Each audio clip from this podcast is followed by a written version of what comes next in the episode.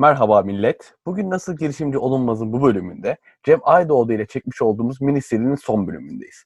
Bu bölümde Sunspace projesinden, İstanbul Bienalinden, Saydıraç'tan ve üniversite hayatından bahsedeceğiz.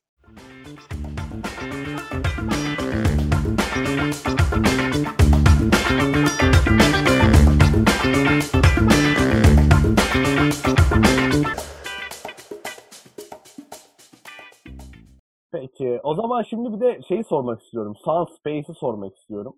Ondan çok Neyi? bahsedemedik. Sunspace. İstanbul'un seslerini duyabilmek için e, mottosuyla çıktığınızı okudum. E, bunun hakkında bize yani Sunspace'e ne yaptınız? Onu sormak istiyorum. Ee, şimdi bu soru maalesef eksik. Şundan dolayı eksik. Ee, şimdi ilk tasarım bienaliyle ilgili ne kadar ne biliyorsun? Bunu sorarım önce. Çünkü e, bu işi yapmamızın sebebi tasarım bienalinin o dönemki açık çağrısıdır. Ve bu açık çağrıda ünlü mimarımız bizim. Zorlu Center'ı yapan mimarımız. Emre Aralat olabilir mi? Emre Arolat evet aklıma hep Metin Arolat geliyor pardon.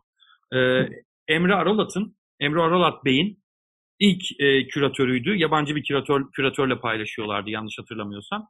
Ve onun yazdığı bir açık çağrı vardı ve bu açık çağrı hatta o dönem çok ağır diye de eleştirilmişti sanatçılar veya tasarımcılar tarafından. Neyse.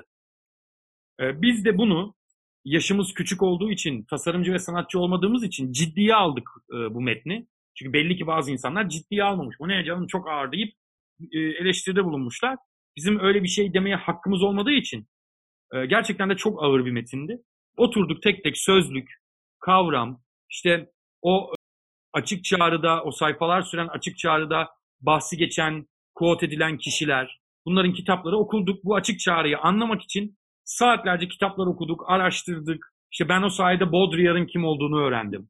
Efendime söyleyeyim, e, verilen açık çağrının ki kusurluluktu. Hiç yani ana teması kusurluluk üzerineydi. Bütün anlattığı, vermek istediği mesajı biz o kadar içselleştirdik ki e, haftada iki gün oturup eleştirel okuma yapıyorduk. Bu açık çağrı ile ilgili. Yani muhtemelen o açık çağrıyı dünya üzerinde en çok dikkate alan çünkü küçük olduğu için ve buna çok ciddiyetle önem verdiği için bir ekip olduk biz. 5-6 kişilik. Saatlerce o açık çağrının her cümlesini tartıştık. Öğrendik. Gittik kaynak kitabı okuduk. Diyorum ya ben hayatımda en önem yani benim hayatımı fikren değiştiren, sanata bakış açımı değiştiren işte Baudrillard, Emre Aralat sayesinde öğrendim. Onun açık ça- ça- çağrısı sayesinde ve çok zor bir açık çağrıydı. Ve biz bu açık çağrıya bir cevap yazma e, hadsizliğinde bulunduk. E, çünkü çok çalıştık üzerine. Çok da seviyoruz. E, birinin bu kadar çalıştığı bir şeyi anlamışız sonunda ne e, anlatmak istediğini.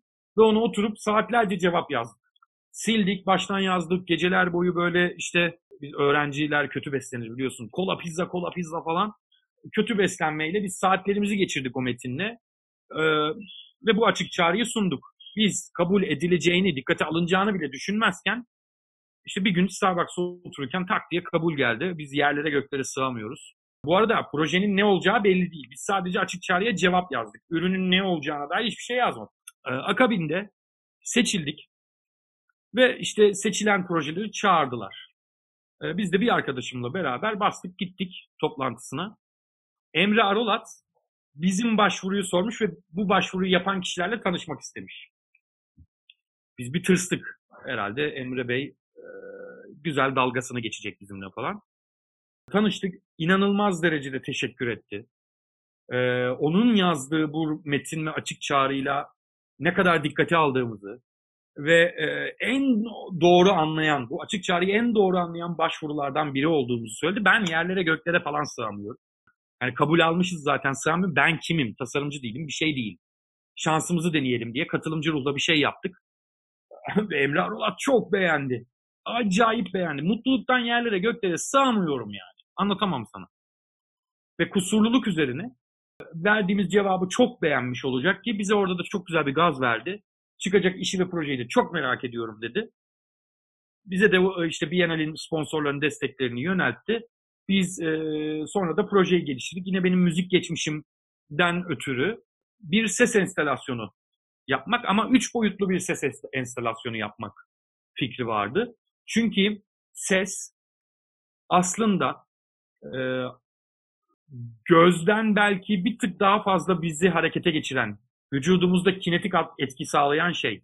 Yani önünden çok hızlı bir kamyon geçse, hep aynı örneği veriyorum çok yakınından ve sesini duymasan e, o kadar büyük irkilmezsin. Ama gözünü kapatalım, sesi geçsin önünden, acayip irkilirsin. Yani sesin çok ciddi bir şekilde kinetik etkisi var vücutta. Yani o sesle alınan şey vücutta kinetik etkiye dönüşebiliyor. Böh diye korkutuyoruz ya insanları mesela. Veya bir bum diye bir patlama duyuyorsun, hiçbir şey görmüyorsun, e, irkiliyorsun. Veya gökkuşağın, şey, gök gürültüsünün, yıldırımların görüntüsünü görüyorsun, hiçbir şey yok ama sesini duyunca korkusunu yaşıyorsun. Sesin böyle bir etkisi var. Biz de bu etkiyi artırmak üzerine ses üzerinden İstanbul'un kusurluluklarını topladığımız ve bunu en etkin bir biçimde üç boyutlu bir ortamda mümkünse yansımasız bir odada verme fikri çıktı benden. Fakat bu fikri mühendislik olarak hayata geçirmemiz imkansız olduğu için çünkü biz o işin teknik mühendisi değiliz. Onun için bir ses mühendisi lazım. Ben bu fikri buldum. Hatta fikrin genel tasarımını da çizdim. Ee, işte bir yuvarlak çizdik. Mikrofonlar aldık. Bu mikrofonları e, bu yuvarlak mikrofon ayaklarına 360 derece dizdik.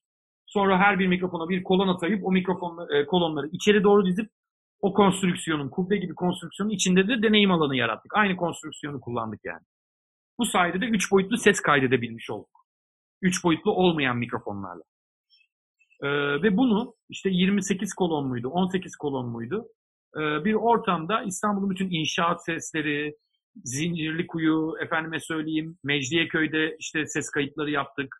Efendime söyleyeyim İstanbul'un bütün böyle gürültü kirliliği olan her yerinde ses kayıtları yaptık ve bunu yansımasız bir odada, yansımasız oda nedir? Ses bir yere sekip e, gelir genelde ve sen seken sesi duyarsın. Ama ses bir yere sekmezse, yani bir yankısı olmazsa, bir sekme olmazsa çok daha etkileyici bir şekilde duyarsın. Yansımasız bir odayı yaratmak çok zordur. Dolayısıyla biz de yaratamadık. Dolayısıyla biz yarı yansımasız bir oda yaratabildik ancak aldığımız bütçelerle e, Bienal içerisinde. E, ama bu yansımasız odada girdiğiniz zaman hiçbir ses olmadığı için, yani gerçek sessizliği yakalayabildiğiniz için ve sesler ağzınızdan çıkan sesle sekip size geri dönmediği için e, hakikaten böyle bir bunalma, baş dönmesi gibi şey yaşıyorsunuz. Yani o kadar etkileyici. E, ve kinetik etkiyi yaratabilmek için bu kubbenin etrafına bir yansımasız oda kurup insanları bu aldığımız sesleri deneyimletmek üzere 3 dakikalık bir deneyim süresi içerisinde içeri soktuk. Kapkaranlık bir oda. Ve insanların hareketlerini de kamerayla kaydettik. Gece kamerasıyla. Yani Mecidiyeköy'de otobüs ön, geçerken sağ alt taraftan kedi geçmiş. Yani insanlar sağ ayağını kaldırıyor orada. Düşün. Yani o kadar etkileyici bir 3D modellemesi yarattık ve bunu o kadar bunaltıcı bir halde mixledik ki İstanbul'un sesi insanların üzerine geliyor gibi. Ve insanlar çıkınca böyle başı dönen, midesi bulanan, hakikaten İstanbul'un tüm kusurluluğunu senin mideni bulandıracak şekilde sunan e, güzel bir iş oldu. Hatta Biennale'i eleştiren farklı Biennale eleştirmenleri de bizim Biennale'in o dönem en başarılı üç işinden biri e, olarak gösterdi. E, hatta bu fikri, bu tasarımı hayata geçirmemiz de e, yine benim okuldan çok sevdiğim hocam Sertaç Kakı, ses mühendisi Sertaç Kakı sayesinde oldu. Çünkü o olmazsa biz bu işin ne mühendisliğini, efendime söyleyeyim ne yani kaba tasarımını nasıl olacağını her şeyini yaptık söyledik ama yani onu hayata geçirebilmek Sertaç hocamız sayesinde e, mümkün oldu. Ve Biennale'de bu işi sergiledik. Ama maalesef Biennale'in belki ilk oluşundan, belki her işi mış gibi yapışımızdan e, Biennale ekibiyle de ben kendi şahsım çok kavga ettim. Çünkü mış gibi iş e, yapmak konusunda onlar da e, çok ısrarcıydı. Bütün şey taleplerimize ve isteklerimize rağmen. Yani bu bir deneyimdi ve başında duracak mesela operatörün gönüllülerden kurulmaması gerektiğini, bir bütçe ayrılması ve bunun başında bu işi bilen bir operatörün bulunması gerektiğini. Çünkü bizim sürekli orada durmamız ne mümkün 7-24 üreticisi olarak bunu. Dolayısıyla e, her gün bunlar öğrencileri kullandıkları için bedava İKS verebiliyorsun. E, oraya her gün bir tane nöbetçi bir çocuk koydular. Biz geldik gittik ama üçüncü dördüncü gidemedik. Millet makineyi açamamış. E işte kapısı kırılmış, içeride kalanlar olmuş. Efendime söyleyeyim bir tane gizli müşteri gönderdik. Ee, kapıdaki çocuk ya boş ver buraya, bu şeyde deneyimlemeyin. Zaten çok kötü mideniz bulanır deyip insanlar deneyimleyememiş bile. Ee, bunu şikayet ettiğimizde orada çalışan e, arkadaşlarımız, İKSV'de çalışan arkadaşlarımız hala öğlen hangi salata yiyeceğinin derdindeydi. Öyle söyleyeyim. ee, ve orayı bir tane mimar bir çocuk bütün tasarımını, kurulumunu, harcama fişlerini bile o yönetiyordu yani. Ee, hakikaten bir iki mimar çocuk sayesinde o e, hayata geçmiş bir bienaldir. Sonrasında ikinci bienale de iş verdik. İkinci tasarım bienaline de iki iş birden verdik. Hem gastronomika e, hem 140 turnos olarak. Orada da aynı organizasyonel beceriksizlikler e, vardı. Birçok iş mış gibi yapılıyordu maalesef. Ama yine de bienaller sanatın, öğrencinin, e, sanatçının, tasarımcının gelişmesi için çok önemli noktalardır. O yokluk içerisinde o kadar kötü bir organizasyonda bile biz Emre Aralat sayesinde e, hem çok güzel şeyler öğrendik hem de çok güzel bir şeyi eylemselleştirdik ve bunu bir tasarım haline getirdik. Çok da beğenildi. Devamı gelebilirdi. Biz açıkçası bu işi İstanbul'un seslerini dünyaya taşımak üzere birçok farklı sponsor firmaya götürdük. Hatta işte konteyner, uluslararası bir konteyner firmasıyla anlaşmak üzereydik. Bunu tüm dünyaya taşıyıp atıyorum bir konteynerin içine kurup işte Japonya'da bir meydanda efendime söyleyeyim Amsterdam'ın göbeğinde İstanbul'u sesle deneyimleyebildiğim bir şey haline getirmek üzerine çalışıyorduk. Fakat Biennale'in oradaki yapısı maalesef buna izin vermedi. Bize sponsorluk paralarıyla alınan bütün demirinden tutun vidasına kadar geri alıp hepsini depoya depoladılar. Ve o ürünler orada bozuldu, mahvoldu. Yani biz onu kullanacaktık ve daha fazla yere taşıyacaktık. Ve hatta gittik İKSV ekibine teklif ettik. Bunları bize yarı fiyatına satın. Ya da verin. Bakın biz böyle bir sponsor bulduk. Bu Biennale'de sergilenmiş. Bu işi bütün dünyaya taşıyalım İKSV adıyla. Ama nerede o vizyon? Nerede o gerçekten iş yapma hali? Çok Yine salatasını ve hangi third wave kahvecide öğlen kahvesini içeceğini düşünen arkadaşlarımız vardı o dönem. Ee, pek de bir şey yapmadan açıkçası. İstediği kadar kızsın bana. Ben üç kere Biennale başvurdum. Üç başvuru yazdım bu arada. Üçünde de kabul aldım. Dördüncüyü yazsam dördüncüyü de kabul alacağıma eminim. Çünkü o açık çağrıya en değer veren, bunu bir gelişim olarak gören ve Biennale en değer veren insanlardan birkaçıydık belki de. Dolayısıyla mış gibi yapmadık. Güzel işler yapmaya çalıştık. Fakat oradaki heyecanı da öldürdüler. Benimle beraber birçok arkadaşım bir araya gelip çalışma grupları oluşturdu. Hepsi bir söylev yazdı. E, hepsi bir açık çağrı cevabı yazdı. Ben iki Biennale'de de e, biz aslında tek başvuru değil, biz iki Biennale'de belki de farklı arkadaş gruplarıyla işte mimar arkadaşlarımızla, tasarımcı arkadaşlarımızla bir araya geliyorduk. Sosyolog arkadaşlarımızla bir araya geliyorduk. Herkes kendi fikrinden bir şeyler üretip ikişerli üçerli grupla bir şey sunuyordu. Ve bunların arasında tasarımcı, mimar arkadaşlarım da vardı. Ne hikmetse temelini benim oturttuğum ve temel yazısını benim yazdığım ve temel fikrini benim verdiğim üç başvuru var. Biri Gastronomika, biri 140 Junos, biri de Soundspace. Ee, arkadaşlarımın emeklerini reddetmeyerek söylüyorum. Burada ilk fikri bulan ve bu fikri e, yazına döken ana fikri. Sonrasında projeleştirirken bunu ya da açık çağrı yazılırken onlarca arkadaşımızla oturduk, sohbet, muhabbet ettik ama buradan fikir çıkaran ve ana cevabı oluşturan e, ben oldum. Bunu da söylemekte bir beis görmüyorum. Eskiden çok görürdüm. Sonra söylemeyip söylemeyip söylemedikçe herkes ben yaptım bunu, biz yaptık dememeye başlayınca çok kırıldım arkadaşlarıma. Çünkü herkes teker teker ben yaptım diyor sağda solda. Oysa ki biz yaptık yani. Ama o kadar bunu aşırı hale getirdiler ki beni çok kırdılar. E, ve ben de kırılınca kendi yaptığım şeyleri söylemek e, zorunda hissetmeye başladım kendimi. E, açıkçası 3 başvuru yaptım Biennale. Üçünde de bir tasarımcı olmayarak kabul aldım. Üçünde de güzel işler gerçekleştirdim. Evet kişiselleştiriyorum. E, ve ben de belki ayıp ederek kişiselleştiriyorum. Ama bu iş böyle. Çok kötü yönetilse de çölde bir vaha gibiydi Biennaller. Soundspace'de böyle bir işti. Keşke devamı olsaydı ama maalesef olamadı. Valla hem Biennial olarak e, hem de sans Valla ben aslında çok... sorularınıza cevap vermedim. Ben sinirli sinirli e, insanlara bağırdım, çağırdım, arkalarından konuştum gibi oldu. O yüzden özür dilerim ama. Aa, yok estağfurullah lütfen. Benim için ee, bütün mevzu kişisel. Çok ya, özür dilerim. Anlat, o yüzden motivasyonum da kişisel.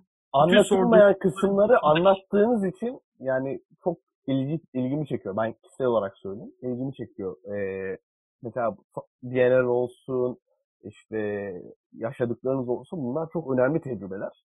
Ya bunlar yani ne kadar ko- konunun dışında değil zaten bana göre. Yani bir, bir soru bir soruyu açar, o, o soruyu açar derken büyük bir dallanma oluyor e, bildiğiniz halde. O yüzden çok teşekkür ederim onu e, bize detaylı olarak anlattığınız için teşekkür ederim. Yani bunu da şey dedi, bir yerel için yaptık. E, işte birkaç cümleyle de özetleyebilirdiniz. Ya bu bizim için tatminkar olmaz ama şu an bizim için çok tatminkar oldu. E, onun için çok teşekkür ederim. Bu arada daha sonrasında bu sound space meselesinde e, kendimize güvenmiyoruz ya. Ya bu işi liyakatli kişilerle yapalım. Ses mühendislerini çağıralım. Ses üzerine doktora, işte ne bileyim tezi yazmış ya da ses üzerine çalışma yapan işte başka arkadaşlarımız var mı bunları araştıralım diye o dönem bir sürü insan araştırdık. Bir arkadaşımızın da yaptığı çalışmalar çok hoşumuza gitti. Hiçbiri e, üretim değildi yani yazın çalışmaları bunlar. Ee, sonra bu projeye bu arkadaşı dahil ettik. Sonra biz bu projeye gittik Koç Üniversitesi'nden destek bulduk. Sonra Koç Üniversitesi'nde böyle bir bölüm açılmasına teşne olduk. Sonra bu projemizi o kadar ilerlettik. Biennale, e, Biennale'den bütçe aldık. Hayata geçirdik. E, sonrasında Koç Üniversitesi buradaki meseleyi çok sevdiği için bizim bu işlerini çok sevdiğimiz arkadaşımızın hiçbir şey yapmamasına rağmen ekibe dahil ettik. Koç Üniversitesi'nde kendisine burs bulduk.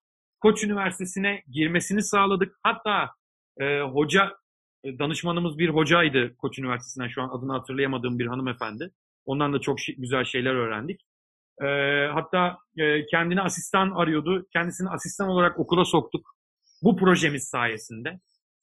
Ve okulda burslu hem de asistan olarak hem de yurt e, şeyini de hakkını da kazanmış olarak bizim ürettiğimiz bu proje sayesinde girmiş oldu. Sonrasında yıllar sonra biz bu projeyi de satamadık. Bienal bitti falan. Bizim projenin aynısını benim şiarlarımla ve benim yazdığım metinlerle gitmiş, akademilere işte şey yapmış, onun üzerinden para almış, sergiler açmış, adımız bile yazmıyor. Bağlamından koparmış, benim söylediğim bağlamı tamamen yanlış anlayıp bu projenin temel noktasına koymuş, benim hayata geçirmek istediğim işte bir ses bankası projesi, İstanbul'un ve Türkiye'nin sesleri bankaya götürdük, banka anlamadı gerizekalı. 50 yıl sonra açacak ses notları bırakacaktık. Torundan bilmem neye. Çünkü 100. yılını, yıl, bilmem kaçıncı yılını kutlayan bir bankaydı. Ha, çok güzel projeler sunmuştuk. Hiçbirini anlamadı. Benim ses bankası, ses müzesi projem bana kaynak gösterilmeden gidip başka yerlerde o peşçe çekilmiş bu arkadaş tarafından. Ve bu arkadaş akademide ödülden ödüle başarı puanından başarı puanına doymuş. Sağ olsun. Hiçbir yerde de şey gösterilmemişiz. Kaynak gösterilmemişiz. Ee, artık nasıl bir çorak toplumsa, nasıl bir çorak ortamsa bizim popomuzdan uydurduğumuz, kendi hevesimiz uydurduğumuz şeyler birilerinin hayatı oluyor. Bütün hayatını ona adayabiliyor mesela. Harika. Yani insan bir kaynak gösterir, insan bir teşekkür eder, insan bir fikir sorar değil mi? Gizli evet. gizli. Sağda aynı projenin aynısını bir de benim şiarlarımla, benim söylevlerimi oraya yazarak yapmış ve paralar toplamış. Yani. Peki bu kişiye karşı bir ihtar ya da bir herhangi bir yaptırım ama e, yaptırımda bulunmayı düşündünüz mü? Ya da bulundunuz mu? Diyeceksiniz evet ama istediğim ya sen bu olmadı gibi. arayıp alabilen bir kişi gördün mü? Evet. Hukuktan o, önce toplum senin ağzına sıçar. Bak çok, çok net söylüyorum. Biz hak aramayı da bilmeyen bir toplumuz. Hak arayanın da tepesine basan bir toplumuz. Sen hakkını ara bakayım arkanda kaç kişi görüyorsun. Önce komşun seni engeller aradığın hakkında. Biz ne hak aramayı biliyoruz ne de öyle bir hukuk sistemimiz var. Kusura bakma. O yüzden hak aramak yerine e, Facebook'taki paylaşımının altında rezil ettim arkadaşı. Bu kadar. Ve tek bir cevap vermeyerek kendisi umarım daha da rezil olmuştur diyeceğim ama. Verememiştir zaten. bu arkadaşın hayatına yok. Yine akademiden bedava başarı puanları, yine akademinin bütün olanakları mis gibi yaşıyor. Yaşasın. Allah yolunu açık etsin ne diyeyim. Aa, haklısınız. Şimdi ee, Cem Bey... Fakir bu çocuklar, fakir. Evet. Çalışmıyor kafaları ya da basmıyor ya da hayatları boyunca yani bir tane ufacık projeye bu kadar hayatlarını adayacak kadar korkak ve onu böyle çalıp bir de üstüne sahiplenip bir de seninle bunun kavgasını yapacak kadar da hayatsız olmaması lazım çocukların yani. Çok doğru, Yapacak çok çünkü daha milyonlarca şey var ya. Milyonlarca şey var. Sıkılan bizden değildir. Onu söyleyeyim. Evet. Yapacak şey bulamıyorum diyen bizden değildir onu söyleyeyim. Evet. Çok haklısınız yani. Bu da üzücü bir durum olmuş ama şimdi e, Cem Tabii Bey... ki toplum engelliyor. Tabii ki toplumun evet. e, devletin yapısının engellediği imkansızlıklar üzerinde o çemberini kırmaya çalışan tabii ki yüz binlerce çocuk var. Ben bizim dünyamızdaki bazı arkadaşlardan bahsediyorum ki o bazı arkadaşların sayısı çok. Çok ma doğru. Çok haklısın. Yani keşke diyoruz işte bazı şeylerde. Şimdi e, Enstitü bünyesinde 2014 seçimleri için bir seçim kontrol uygulaması yapmışsınız. Biraz da bundan bize bahsedebilir misiniz? Ee, yine kendi ihtiyacımız için e, bir meseleydi. Çünkü yani başkasını düşünerek çalışmıyor kafam. Kendi adıma en azından öyle söyleyebilirim. Kendi problemimi, kendi ihtiyacımız çözmek üzerine çalışıyor. Ee, işte bir seçim yayını e, tertip ettik. Bazı kurumlarla görüştük. Siyasi kurumlar da bunun içerisindeydi. İşte o dönem işte yurttaş gazeteciliği yapıyoruz. Sahada yurttaşlar var ve bizim de kontakta olduğumuz arkadaşlarımız var yani. Tanıştığımız o dönemde. Ee, ve diyoruz ki sahada bu kadar gücümüz var. Biz sandıklardan, zartlardan, zurtlardan haber geçeriz. Hatta bu gücü yukarıya taşıyalım. Oy ve ötesi denilen bir mesele var. E, ekip var. Oy ve ötesine de gidelim. Toplantı yapalım. Birlikte ne yapabiliriz falan filan zart zurt. Ee, seçimden önce oy ve ötesine gittik. Bir toplantı yaptık. Ee, sonuçları bizimle de paylaşırsanız e, sonuçları biz de paylaşırız.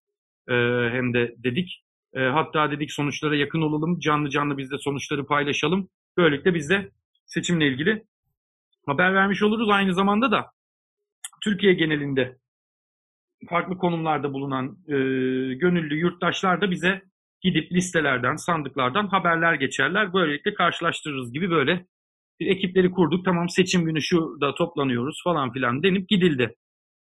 Seçim günü bir sürü tabii her yerden böyle tutanaklar, sahte tutanaklar, zartlar, zurtlar, bir, bir milyon tane olay e, geliyor. Biz de bunları doğrulamaya çalışıp haberlerini geçmeye çalışıyoruz. Fakat e, bizim e, oy ve ötesicilerden ses yok. Ya işte sonuçta saat kaç oldu bilmem ne falan filan. Yine oy ve ötesinden ses yok. Ya diyoruz arkadaşlar sistemimiz mi bozuldu bizi odalarına içeri almıyorlar. Ee, sonra bir şekilde kendi gönüllülerine dahil, sahada kendi gönüllülerine dahi sahadan elde ettikleri sonuçları açıklamadıklarını e, ve bu e, girişimin başındaki e, Sercan denilen arkadaşa ya bunu niye açıklamadınız? Bu sizin toplumsal göreviniz. En azından size sahada hizmet veren, size sahada gönüllü olan kişilere bu seçim sonuçlarını açıklayın da hani karşılıklı bir alışveriş olsun falan. Hiç o yönde olmadıklarını e, dolayısıyla biz tabii çok sinirlendik. Hem bize söz verip e, haber yapmak üzere bu sonuçları paylaşmamaları, e, hem de e, seçim günü kendilerine asla ulaşamamamız, e, seçim günü çalıştığımız ofisin kapısında bilmem nelerin belirmesi falan hiç haz ettiğim, hiç hoşlandığım şeyler değil bunlar. Sonrasında dedik ki bu iş böyle olmaz. Madem bu kadar yurttaş var, aynı gün yani akşam 9-10 gibi dedik ki gönderin bize şeyleri paylaşıyoruz. Herkes tutanağını göndersin. Hashtag koysun. Tutanakları paylaşıyoruz. Burada bir sürü biz yayınlıyoruz. Gönüllüler de bunu takip etsin. Tutanakta bir sahtekarlık, zartlık, zurtluk var mı söylesin. En azından şey yaparız. Bize bir tutanak yağmaya başladı Tunç. Yani yetişemiyoruz. Sana öyle söyleyeyim. Yetişemiyoruz. Ofisten çıktık. Ee, benim işte Acıbadem'de bir evim vardı. Acıbadem'e gittik öğrenci evi. 20 kişi falan doluşuldu içeri. Efendim herkes tutanak bilmem ne. Baktık önüne alamıyoruz. Böyle bir ekip arkadaştan, ekipten bir ekip kurulduk. Gittik benim işte eve 6-7 bilgisayar kurduk. Ben millete çay yetiştiremiyorum. Yere kablolar bilmem ne. Hepimiz böyle şey tutanak sayıyoruz falan. Sonra bizim bu hareketimizi görünce yurt dışından da böyle tanış olduğumuz ya da bu sayede tanıştığımız çok güzel de arkadaşlar edindik. İnsanlar bize yazmaya başladılar. Ya bu iş böyle olmaz gelin bunu sistemlerle yapalım biz bir yazılım yapalım. Bunlar Amerika'da yaşayan çok önemli kurumlarda çalışan bazı yazılımcılar, tasarımcılar. Tabii dedik olur dedik. İhtiyaçlarınız ne dediler? Bunları söyledik falan filan bilmem ne falan derken burada başlayan bu oy ötesine inat ve onların insanları kullanıp onlara hiçbir sonuç açıklamayıp farklı bir algı oluşturmamak için yapmadıklarını bu kadar açıkça beyan edecek durumda olmaları beni mahvetti açıkçası.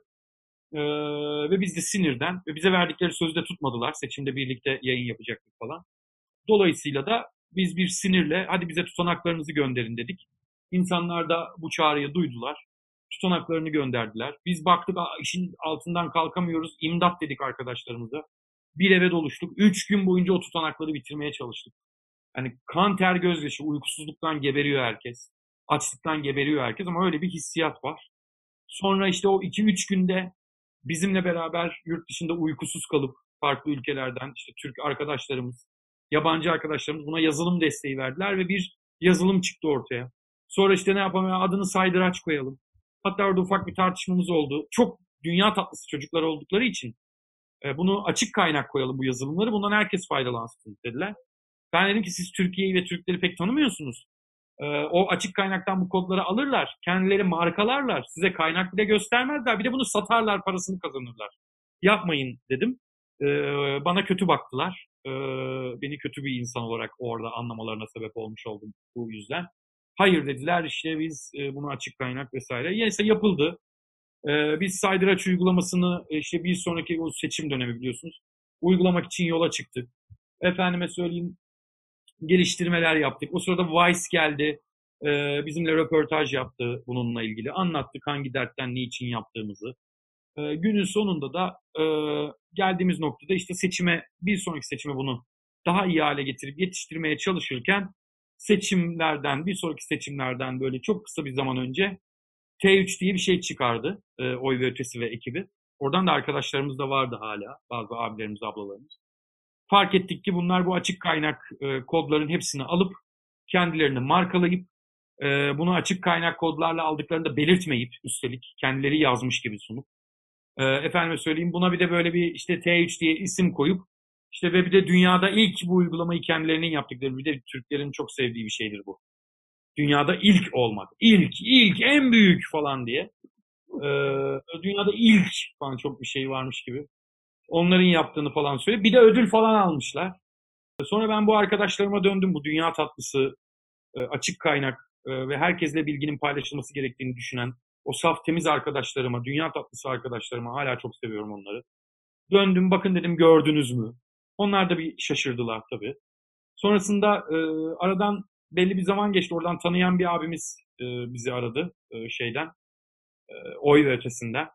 Ve bize şöyle bir teklifte bulundu. Ya Cemcim işte e, biz bu e, e, yazılımımızla ödül aldık. E, dedim abi alırsınız güzel iş yaptık çünkü. Diyorum geçiştiriyor ve biliyor da yani nereden çaldığını. Bizim de biliyorsun saydıraç diye bir şey vardı falan biliyorsun değil mi abi hani kaynaklarını. Biliyorum biliyorum Cemciğim ama şimdi neyse bir onu geç. Biz ödül aldık. Ha abi. Yani T3 ismini biz ekipçe pek sevmedik. Sizin saydıraç ismine bayıldık. Ya şu saydıraç ismini, ismini bize verseniz. Utanmazlığında bir telefon konuşması. Böyle bir yüzsüzlük ben hayatımda görmedim. Tabii ki e, yaşına başına pek bakacak halim yok. Toyum, sinirliyim. Böyle bir yüzsüzlüğü de kaldırabilecek duygusal e, gelişimimi tamamlamamışım belli ki. Öyle bir yüzsüzlük kaldıramadım içimde. Ben de bağır çağır küfürle kapattım telefonu. E, sonrasında da lanet edip o işi bıraktık. Peşine düşsek e, T3'ten 10 kat daha iyi, daha e, kullanışlı. Çünkü e, çalmadık. Biz ürettiğimiz için, kökü bizde olduğu için, fikri geliştiren biz olduğumuz için nereye doğru evrileceğimizi de biliyorduk. İşten hevesimiz çok büyük bir şekilde kaçtı ve o işi bıraktık. Çok üzüldüğüm işlerden bir tanesidir. Ama e, ilk defa toplumun kendi denetim mekanizmasını yaratabilmesi ve bunun üzerinden bir toplum baskısı, bir kamuoyu baskısı yaratabilmesi üzerine iyi bir girişimdi. Çok güzel olacaktı geliştirilirse. Maalesef oy ve ötesinin elinde mahvoldu. E, oy ve ötesi gibi e, herhalde sonsuzluğa karışmışlardır. Ya da yeni bir seçimde tekrar görürüz kendilerini. Ama ve lakin maalesef oy ve ötesiyle ilgili hiçbir e, şeyim yok. Bir başarı hikayesi olarak da asla görmüyorum. Çünkü başarı bunu seni yukarı çıkaran insanlarla paylaştıkça olur. Sen onlardan nem alan, faydalan, onların bütün duygularını sömür ve onlarla hiçbir e, şeyini paylaşma, verini. E niye çalıştım ben senin için? Kimlerden para aldıysan onlar için zamanımı harcadım.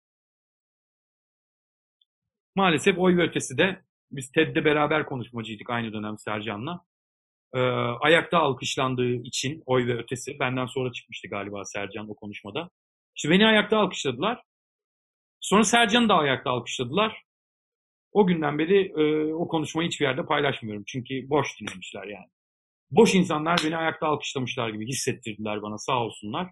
Bu kadar boş, oy ve ötesi gibi e, bir işi de nasıl böyle ama işte sana hep söylüyorum başından beri Tunç. O kadar hiçbir şey yok ki, o kadar hiç kimse hiçbir şey üretmiyor ki bu toplumda. Oy ve ötesi tabii ki başarılı olur. Tabii ki başarılı olur. Çünkü görmemiş ki insanlar öyle bir hareket görmemiş, bir şey görmemiş. Yani evet. Sizin daha iyi bildiklerinizin altından neler neler çıkar. Ben bir yani şey gibi olmak istemiyorum. Yani magazinleri vardır ya anlatsam ülke tarzı. Evet. O, o, o, o çiğlikte gözükmek istemem ama bizim bugün iyi sandığımız, harika sandığımız, alkışladığımız ne arkadaşlarımız var ki yani amaçları bir şey üretmek değil aslında. Ben bunu net sana kanıtlarıyla kanıtlarım. Hepsiyle iç içe bulundum çünkü. Şimdi uzaktan hoş geliyor çünkü herkese. Ve böyle mış gibi muhalif muhalefet, mış gibi insanların hayatını kolaylaştıran işler ama hepsi mış gibi. Ee, çatır çatır da bunlar destek alıyorlar, fon alıyorlar. Ee, biz de bunları ayakta alkışlıyoruz. Ee, bunların en önemli örneklerinden bir tanesini de hiç söylemekte hiçbir beis görmem. Size detaylarıyla anlattım. Burada da vaktimiz yok. Hiç de anlatmak da istemem. Ee, insana kendisi görsün. Bir gün teyit orku da biri teyitlediğinde ne olacak çok merak ediyorum. Ama gerçekten teyitlediğinde. Bu kadar boş, bu kadar boş beleş, bu kadar mış gibi. Sanki dezenformasyonu engelleyebiliyorlarmış gibi. Ee, bir iş daha görmedim. O da başındaki arkadaşın hep mış gibi işler yapmış olmasından kaynaklanıyor. Başındaki arkadaşın yurt dışında çıkan bütün çevirilere kendine e, başına editör diye adını yazıp yayınlamasından kaynaklanıyor. E, biz de onları böyle bir ah bir şey düzeltiyormuş gibi. Ya bir milyon tane yalan haber geliyor. Sen günde iki tane yala, haber yalanlıyorsun. İnsan der ki ya benim daha fazla etkili olmam lazım der. Ama yetiyor o. Çünkü yeterli popülariteyi veriyor ona. Onun için okey. Yeterli fonu da veriyor ona. Onun için de okey. Daha fazlasını asla istemeyen, daha fazlasından anladığı bizim videoları taklit etmeye çalışan, onu da kötü taklit eden bu arada. Ya sen teyit orksun, gidiyorsun bizim gibi videolar çekiyorsun. Ya çek de arkadaşım yani daha fazla dezenformasyonu engelleyebilir. Ya biz televizyonlarla yarışamayacağımız için sosyal medyada o kadar yayılmışken o işi bir günde bırak. Çünkü yani 20 tane televizyonla ve gazeteyle ben nasıl yarışayım? Hiçbir şekilde etkili değilim. Ve beni seven 10 bin kişiyi, beni seven 10 bin kişiyi tüm dünya zannedecek kadar da salak değilim. Açık Radyo'da iki sene program yaptık. Üçüncü sene kendi isteğimizle ayrıldık. Hiçbir sorun yok. Ben Açık Radyo'ya aşığım. Açık Radyo'dan öğrendiğim kadar şey hiç. Çok az öğrenmişim. Sürekli Açık Radyo dinlerim. Ama Açık Radyo'nun izleyici sayısı gelişmiyor ki. Körler sağırlar birbirimizi ağırladık iki sene. Okey yetti. Üçüncü sene Açık Radyo'dan ayrılma sebebim Flash TV'de haber programı yapmak için Flash TV'ye program hazırlayıp sunduk. Sponsor bulamadığımız için çıkamadık. Sponsor bulsak halaylı, türkülü haber programı yapacaktık orada. Çünkü bizim niyetimiz kendimize değil, yani bizim niyetimiz bir problemi çözmek. Ulaşamadığımız kişilere de bu haberleri ulaştırmaya çalışmak. Bizim dilimizi eleştiriyorlardı. Evet, halk diye tweet atmıyorduk, millet diye tweet atmıyorduk. Yurttaş gazeteciliği zamanımızda.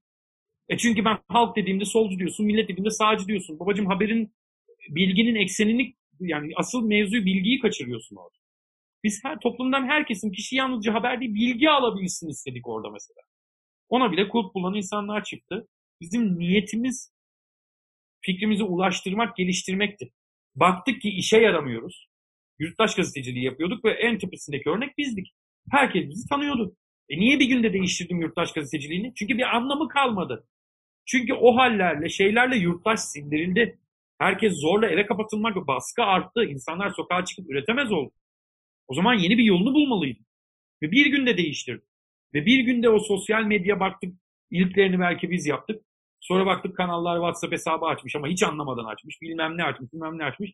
Bizi tanıyan yok. Biz hiçbir şey değiştiremez hale geldik. Çünkü kanallar, ana akım domine etti orayı. Bir günde tekrar değiştirdik. Çünkü bizim niyetimiz belli. Bir şeyleri çözmek uğruna. Hani 10 bin kişiyle sınırlık ee, yani şimdi iyi hala ben açık radyo program yapıyor oluruz biz. Ama açık radyonun izleyicisi değişmiyor ki arkadaşım. Benim Flash TV'ye gitmem lazım. Benim 10 milyon beğeniye ihtiyacım yok. Benim 10 bin farklı kullanıcıya ihtiyacım var. Çünkü medyanın zaten yarattığı günah, yarattığı işlediği günah, yarattığı problem buydu Türkiye'de. Herkesin kendisine ait bir medyasının olması. Dolayısıyla bilgiye, habere değil, sloganlara, taraftarlarını mutlu edecek içeriye oynadı medya. Ve bu geçmişten beri böyle. Kolunun altına tercüman mı koyuyorsun, cumhuriyet mi koyuyorsun? Tarafını belli et göstergesiydi medya. Dinciler kendi medyasından, solcular kendi medyasından, ülkücüler kendi medyasından, sağcılar kendi medyasından. Kapı komşusunun birbirinden haberi yok. Ben Alevi bir ailede büyüdüm. Kapı komşumun biz mum söndü yapıyoruz sanıyordum. Üstelik o güne kadar Alevi olduğumuzu bilmiyorlar. Öğrenince şaşırdılar.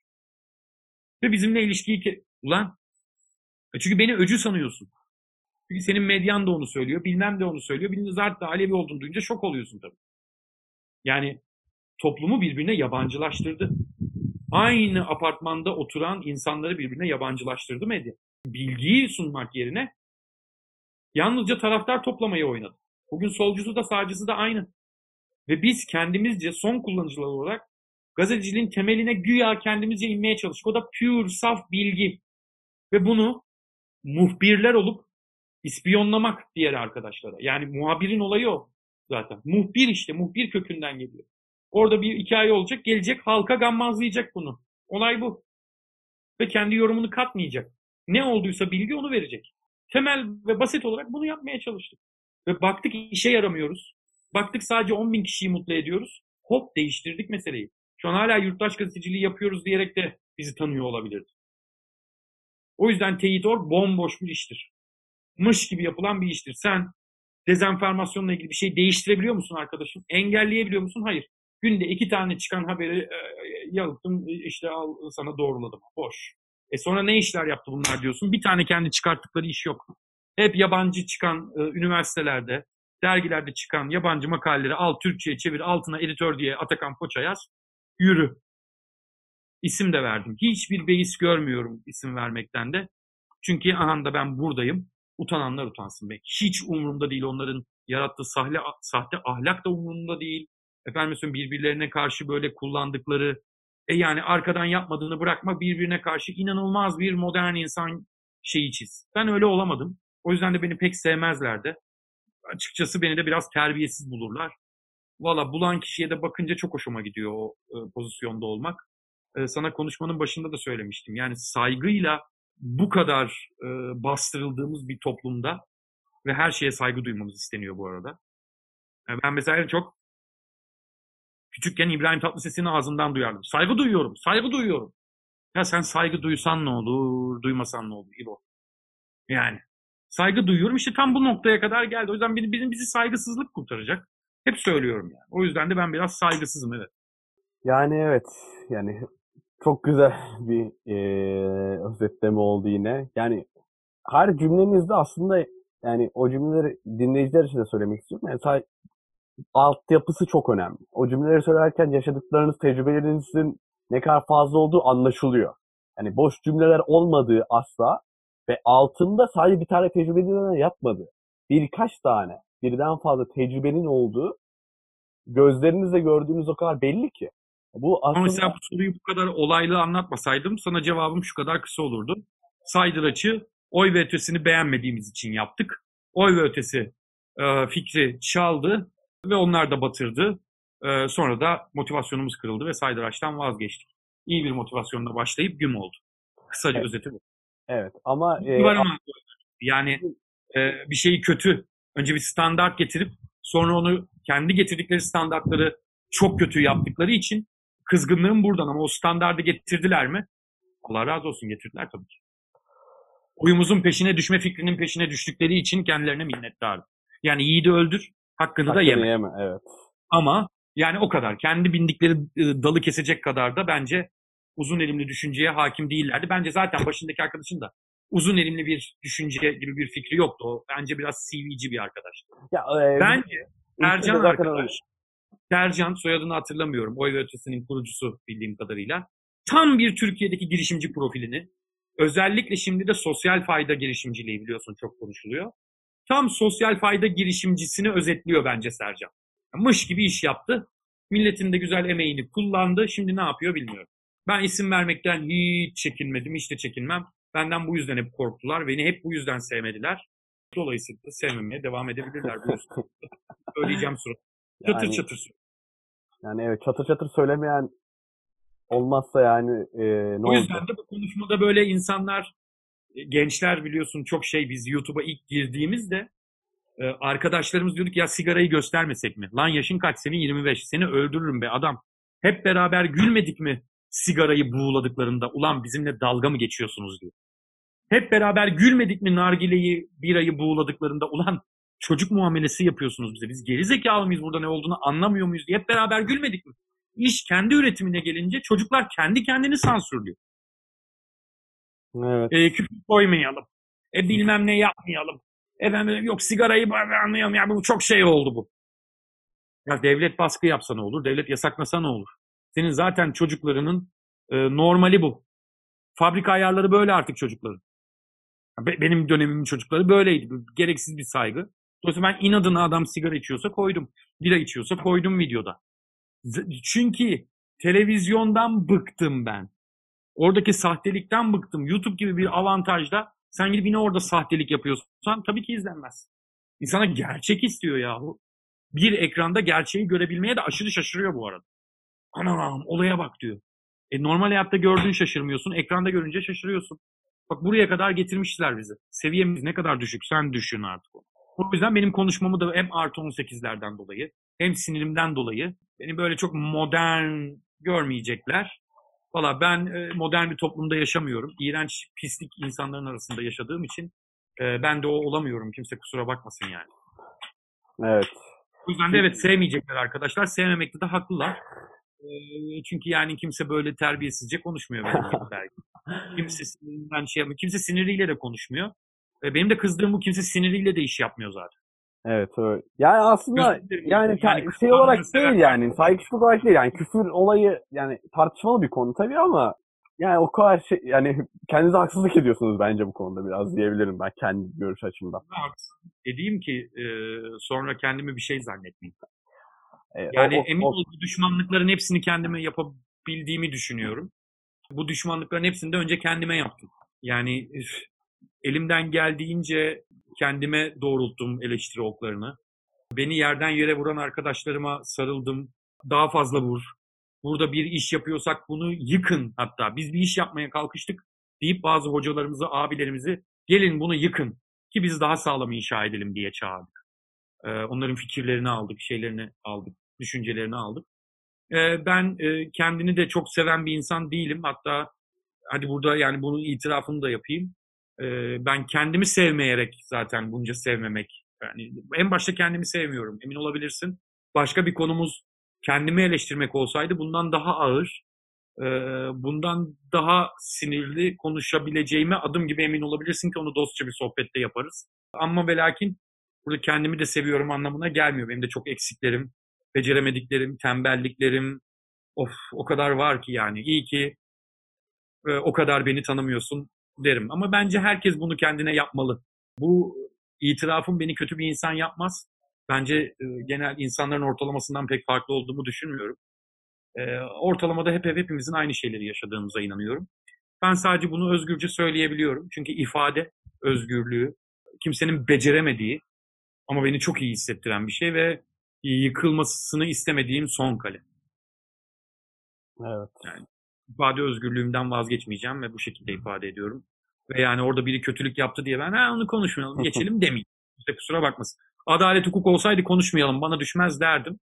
Ama herkes bilsin abi. Millet de başarı nereden geliyor araştırsın. Bir kere bizim başarı kavramımız hastalıklı. Başarı kavramımız kesinlikle büyük hastalıklı yani. O yüzden de işlerimiz mış gibi zaten. Yani CEO yazınca başarı, para kazanınca böyle bilmem ne başarı. Yani eve arabaya odaklı, evim arabam var mıyı başarı gören bir genç kitle var burada. Yani bin tane ev ver, bin tane araba ver. Ne yapayım evi, arabayı betonla bir tane makine yani. Yani başarıyı burada arayan zaten e, çok fazla insan var ve bizim başarı algımız yanlış. Zaten başarılı bir işin de kaynağına inmiyoruz. Kim ne derse hemen inanıyoruz. Yani ben yarın çıkıp desem ki Orta Doğu ve Balkanların en bilmem neli insanın biri de girip internette araştırmaz. Ya bu çocuk gerçekten öyle mi diye. Bu konuşmaları dinleyen arkadaşlardan bir tanesi bile girip ya bu çocuğun söyledikleri doğru mu? Biraz araştırayım. Hiç kimse demeyecek. Dolayısıyla mesela kendi geliştirdiğim işleri de gidip ben yaptım diye satan çok insan var. Hala da var. Maalesef Ve evet. insanların hiçbirisi dedin ya gerçekten bunu bu mu yapmış acaba? Ya da ya burada başarılı bir marka var.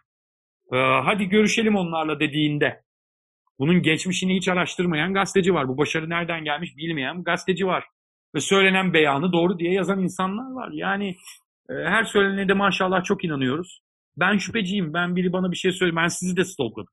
Yani bakalım söylediğiniz kişi misiniz diye. Herkesin bunu yapması lazım bence zaten.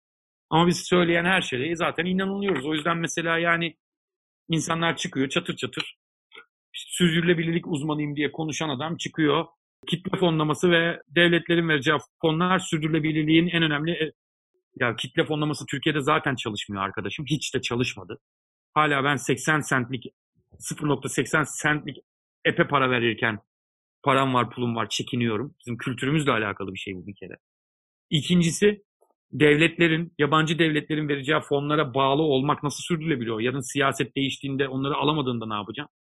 Ve bu adamı sürdürülebilirlik konusunda röportaja çağırmışlar. Sürdürülebilirlik hakkında söylediği şey iki işlemez yol. Evet. Ve bunu röportaj diye de sunuyor. Ulan bunu gerçek mi diye de ya da bu adamın bunu söyleyebilecek sürdürülebilir bir işi var mı hakikaten deyip de dönüp de bakmıyor da kimse. Herkesin her söylediğine inanıyoruz. O yüzden benim hani e, sordun ya üniversiteli arkadaşlara ne öneriyorsun? İlk önerim bu. Bunu dinleyen arkadaşlar varsa gitsin bakın ben doğru mu söylüyorum, yalan mı söylüyorum, popomdan mı uyduruyorum? Gitsin bir araştırsın her şey internette var zaten. Ama iyi araştırsın, her söylenene inanmasın. Kendi bulsun yani. Ve sonra soruna geçelim istersen. Üniversiteli arkadaşlara ne öneriyorsun buydu? Aynen. Üniversite hayatında öğrencilik yapan, bir yandan bazı fikirleri olan ama gerçekleştirmede sıkıntı yaşayan. O zaten hepsinde var da. Yani genel olarak üniversite hayatında bir yanınıza geldi bir yerden bir tanıdık. Üniversite öğrencisi X üniversitesinde X bölümü okuyor. Ona ne önerirdiniz? Ben yıllardır aynı şeyi söylüyorum. Bu saçma soru sürekli geliyor çünkü Tuğç.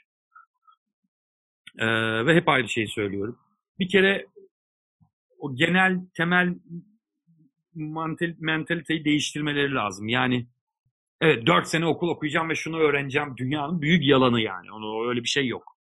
İkincisi üniversitenin niçin kurulduğunu, hangi amaçla kurulduğunu ve üniversitelerin teoride ne yapması gerektiğini doğru algılamak, temeline bir inmek lazım. Önce üniversiteden faydalanabilmek için bir kere. E sen ortaokulda hocan öğretsin diye bekliyorsun. Lisede hocan öğretsin diye bekliyorsun. İlkokulda zaten öyle. Hiçbir çocuğu zaten araştırmaya iten, kendini kendine öğrenmeye iten bir sistem söz konusu değil. Üniversiteye de gidiyorsun. Bizim çocuklar aynı boku bekliyor. 4 sene okuyacağım, mühendis olacağım. İstediğin bölümde oku. O bölümde okuyarak hiçbir şey olamazsın arkadaş. Sen doğru hocalarla, başka okullardaki hocalarla da, şimdi elinin altındaki internetle de kendin kendini mühendis yapacaksın. Artık kimse doğru düzgün diploma bile sormadığı bir dönemdeyiz yani. Dolayısıyla mental olarak şu değişikliğe gidebilirler. En basit algı, algılanacak şekliyle söyleyeyim. Üniversitenin ilk günü iş hayatınızın ilk günüdür diye başlasanız zaten kafi. Evet, üniversitenin ilk günü iş hayatınızın ilk günü diye kodlayıp ilk günden işinizi kurup tüm arkadaşlarınızın enerjisini işinize aktarıp çünkü gönüllülüğün yeşerdiği, heyecanın yeşerdiği de yerdir üniversiteler. Bilmiyorum kaldı mı öyle bir şey. Benim zamanımda da yoktu da. Ama o heyecanda çocuklar ve şeyler tabii ki her zaman var.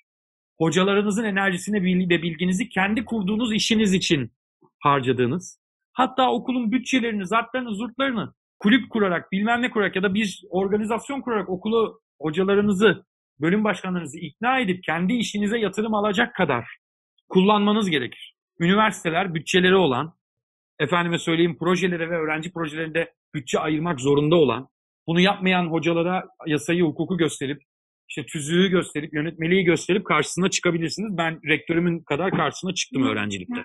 Hakkımı da aradım. Yine gönderdiklerinde oradaki öğrenci haklarımı da biliyordum. Beni yanlış yargıladıklarında disiplin e, cezamdan da kurtuldum.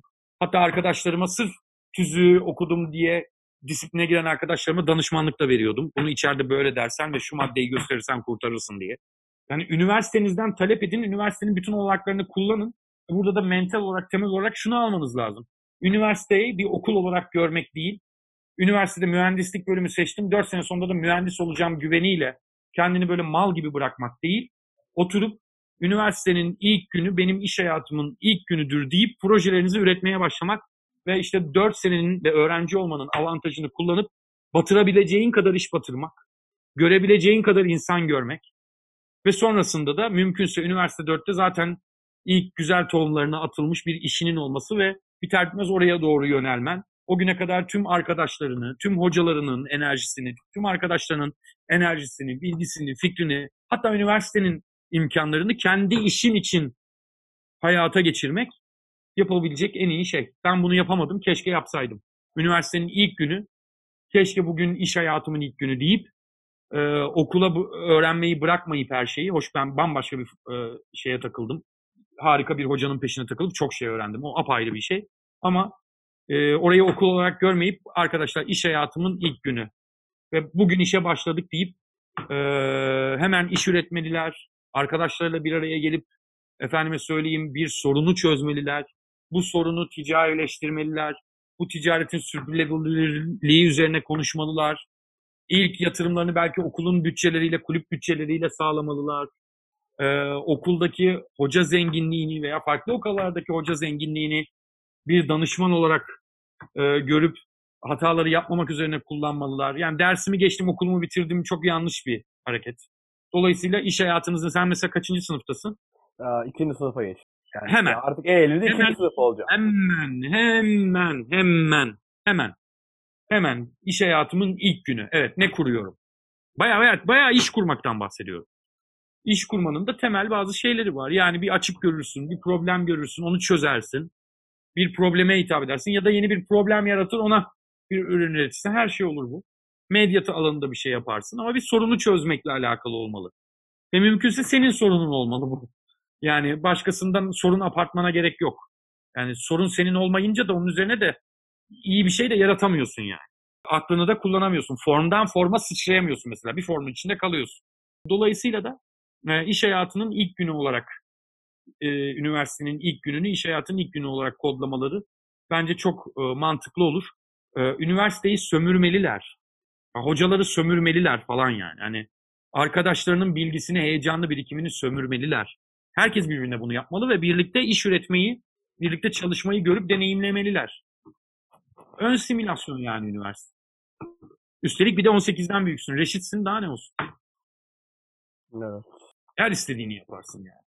Ve 4 sene boyunca da batırabildiğin kadar batır. Kimse sana da niye batırdın demez. Öğrenciyim abi der geçersin. Yani benim de mesela o e, işte girişim düşünüyoruz işte şey yapan. Benim düşünüyorum her zaman ben öğrenciyim. Zaten sıfırım. Yani bir girişim kursam ya da bir girişim üzerine çalışsam ve batırsam zaten yine sıfıra düşeceğim diyorum ve o yüzden yine öğrenciyim yine sıfıra düşeceğim diye düşünüyorum. Ve mesela üniversite hayatında yapılacak girişimlerin önemli olduğunu düşünüyorum yani kendi açımdan. İşte bu sene inş- umarım şey girişeceğiz farklı bir probleme çözüm için.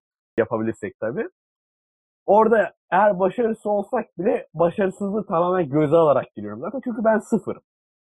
Oradan öğreneceğim her küçük bir şey benim için çok büyük bir şey olacak.